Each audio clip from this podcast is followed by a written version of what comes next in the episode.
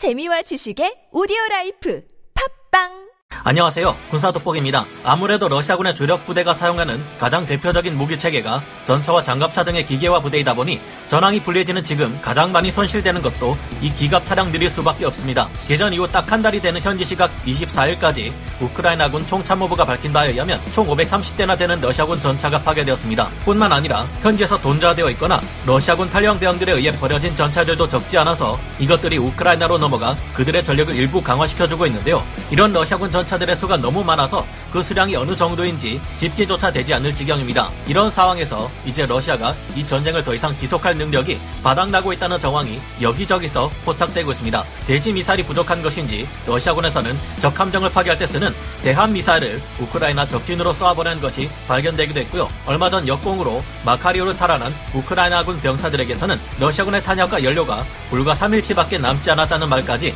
들을 수 있었습니다. 우크라이나 전역에 뿔뿔이 흩어져 투입된 러시아군 병사들의 50% 이상이 동상에 시달리고 있으며 도청된 러시아군의 전화 내용에서는 오늘 아침에 우리 폭격기가 우리에게 오폭을 했다. 그건 뭐 자주 있는 일이잖아. 이제 뭐 놀랍지도 않아. 방탄 플레이트가 없다고 이야기했더니 위에서 뭐라 그러는지 알아? 스스로를 단련하도록. 이런 한심한 이건 서커스지 군사작전이 아니야. 지금 이게 우리가 기대했던 승전 퍼레이드냐? 이와 같은 자조와 욕설이 섞인 푸념들이 나오고 있는 상황입니다. 하지만 이들에게 더 이상의 증원 부대나 지원, 보급은 닿기 힘들 것 같은데요. 러시아 내 전차와 장갑차를 생산하는 공장들이 모두 가동을 멈춰버렸기 때문입니다. 러시아는 이제 그 대단했던 군사력을 복구할 수가 없는 지경에 이르렀다고 합니다. 전쟁이 끝난 미래 상황에서까지도요. 어쩌다 이 지경까지 온 걸까요? 좀 더 자세히 알아보겠습니다. 전문가는 아니지만 해당 분야의 정보를 조사 정리했습니다. 본의 아니게 틀린 부분이 있을 수 있다는 점 양해 해 주시면 감사하겠습니다. 다소 극단적인 표현이기는 하지만 이번 전쟁을 통해 러시아는 거의 망하기 직전까지 가게 될지도 모르겠습니다. 드디어 서방 세계 경제 제재가 그 효력을 발휘하기 시작하는 것 같은데요. 이번 전쟁이 끝나면 세계 군사력 2위의 강대국 러시아의 위상은 이제 사라지고 주변국들로부터 여러모로 무시당하게 될 것 같습니다. 러시아는 이번 전쟁에서 파괴된 기갑 차량 외에도 노획되거나 버려진 차량들만 2,000대에서 3,000대에 이르는 것으로 파악되고 있습니다. 이번 우크라이나 전쟁이 끝난다 해도 러시아는 당분간 이전과 같은 강력 한 군사력을 복원하기 어려울 것 같습니다. 현지 시각 3월 21일을 기점으로 러시아군의 전차를 생산하는 군수 공장인 우랄 자군 바고드와 첼리아빈스키 공장이 가동 중단에 들어간다고 합니다. 이에 관련된 소식이 다음 날인 현지 시각 3월 22일 각종 해외 언론 보도와 현지 OSINT 보도를 통해 알려졌는데요. 러시아 전차 공장 관계자들은 러시아 중부 니지니 타길에 있는 우랄 바곤 자보드 전차 공장이 부품을 구할 수 없게 되어 가동 중단에 들어갔다고 하는데요. 이 공장은 러시아군의 신형 전차인 T-90 전차와 T-14 아르마타 전차를 생산하는 곳입니다.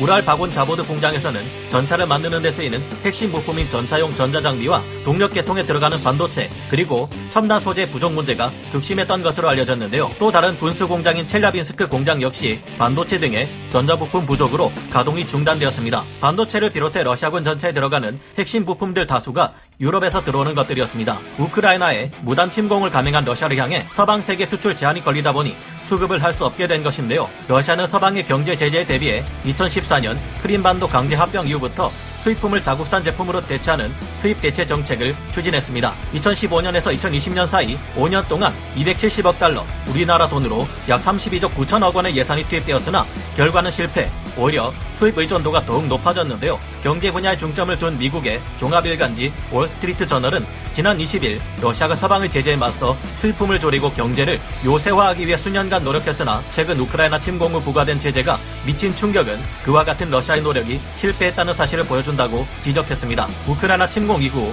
트럭과 군용 차량을 제조하는 컴퓨터 칩, 반도체 등 수입 부품 부족으로 생산량이 감소하다 이제 생산 공장이 가동을 중지한 상황인데요. 이에 러시아와 우호적인 중국이 여러 방면에서 도와주지 않을까라는 노력가 나오지만 그건 역시 힘들어 보입니다. 중국 역시 반도체 생산 능력을 갖추고 있지만 러시아가 필요로 하는 고성능 칩 제조 기술은 미국 기업들이 독점을 하고 있는 상황이기 때문인데요. 과거 소련 때는 전차가 모두 기계식이었기에 전자 부품 없이도 소련에서 모두 자체 생산하는 것이 가능했습니다. 하지만 최첨단 사격 통제 장치 들어가는 지금의 러시아 전차들에 있어 전자 시스템이 들어가지 않고는 제대로 되는 게 없는 시대가 되었죠. 러시아는 아직도 수천여 개 항공기를 가지고 있지만 이것들조차 수리할 때 들어가는 전자 부품 없이는 가동이 불가능합니다. 순항 미사일과 같은 가지고 있던 재래식 미사일도 너무 많이 써버려 이제는 그 재고가 부족할 따름인데요. 즉 이제 러시아는 새로운 무기들을 생산하는 것은 고사하고 가지고 있는 전투기나 재래식 군사 자산들을 운용하는 것도 어려워졌다는 것입니다. 그렇다면 러시아가 항복하고 이번 전쟁이 끝이 난다면 달라질까요? 아니요.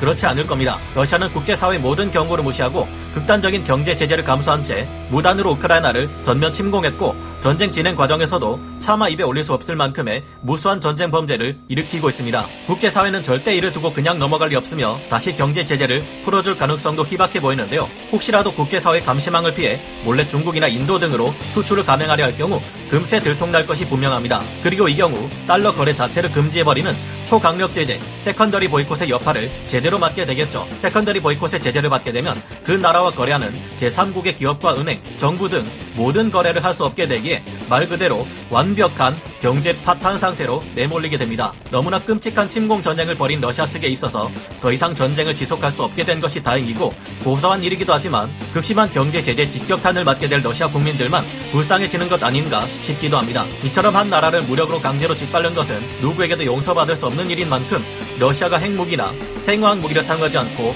더 이상의 비극을 멈추게 하기 위해서 무엇을 해야 할까 생각해 보게 됩니다. 여러분은 그 방법이 무엇이라 생각하시나요? 오늘 군사 돋보기 여기서 마치고요. 다음 시간에 다시 돌아오겠습니다. 감사합니다. 영상을 재밌게 보셨다면 구독, 좋아요, 알림 설정 부탁드리겠습니다.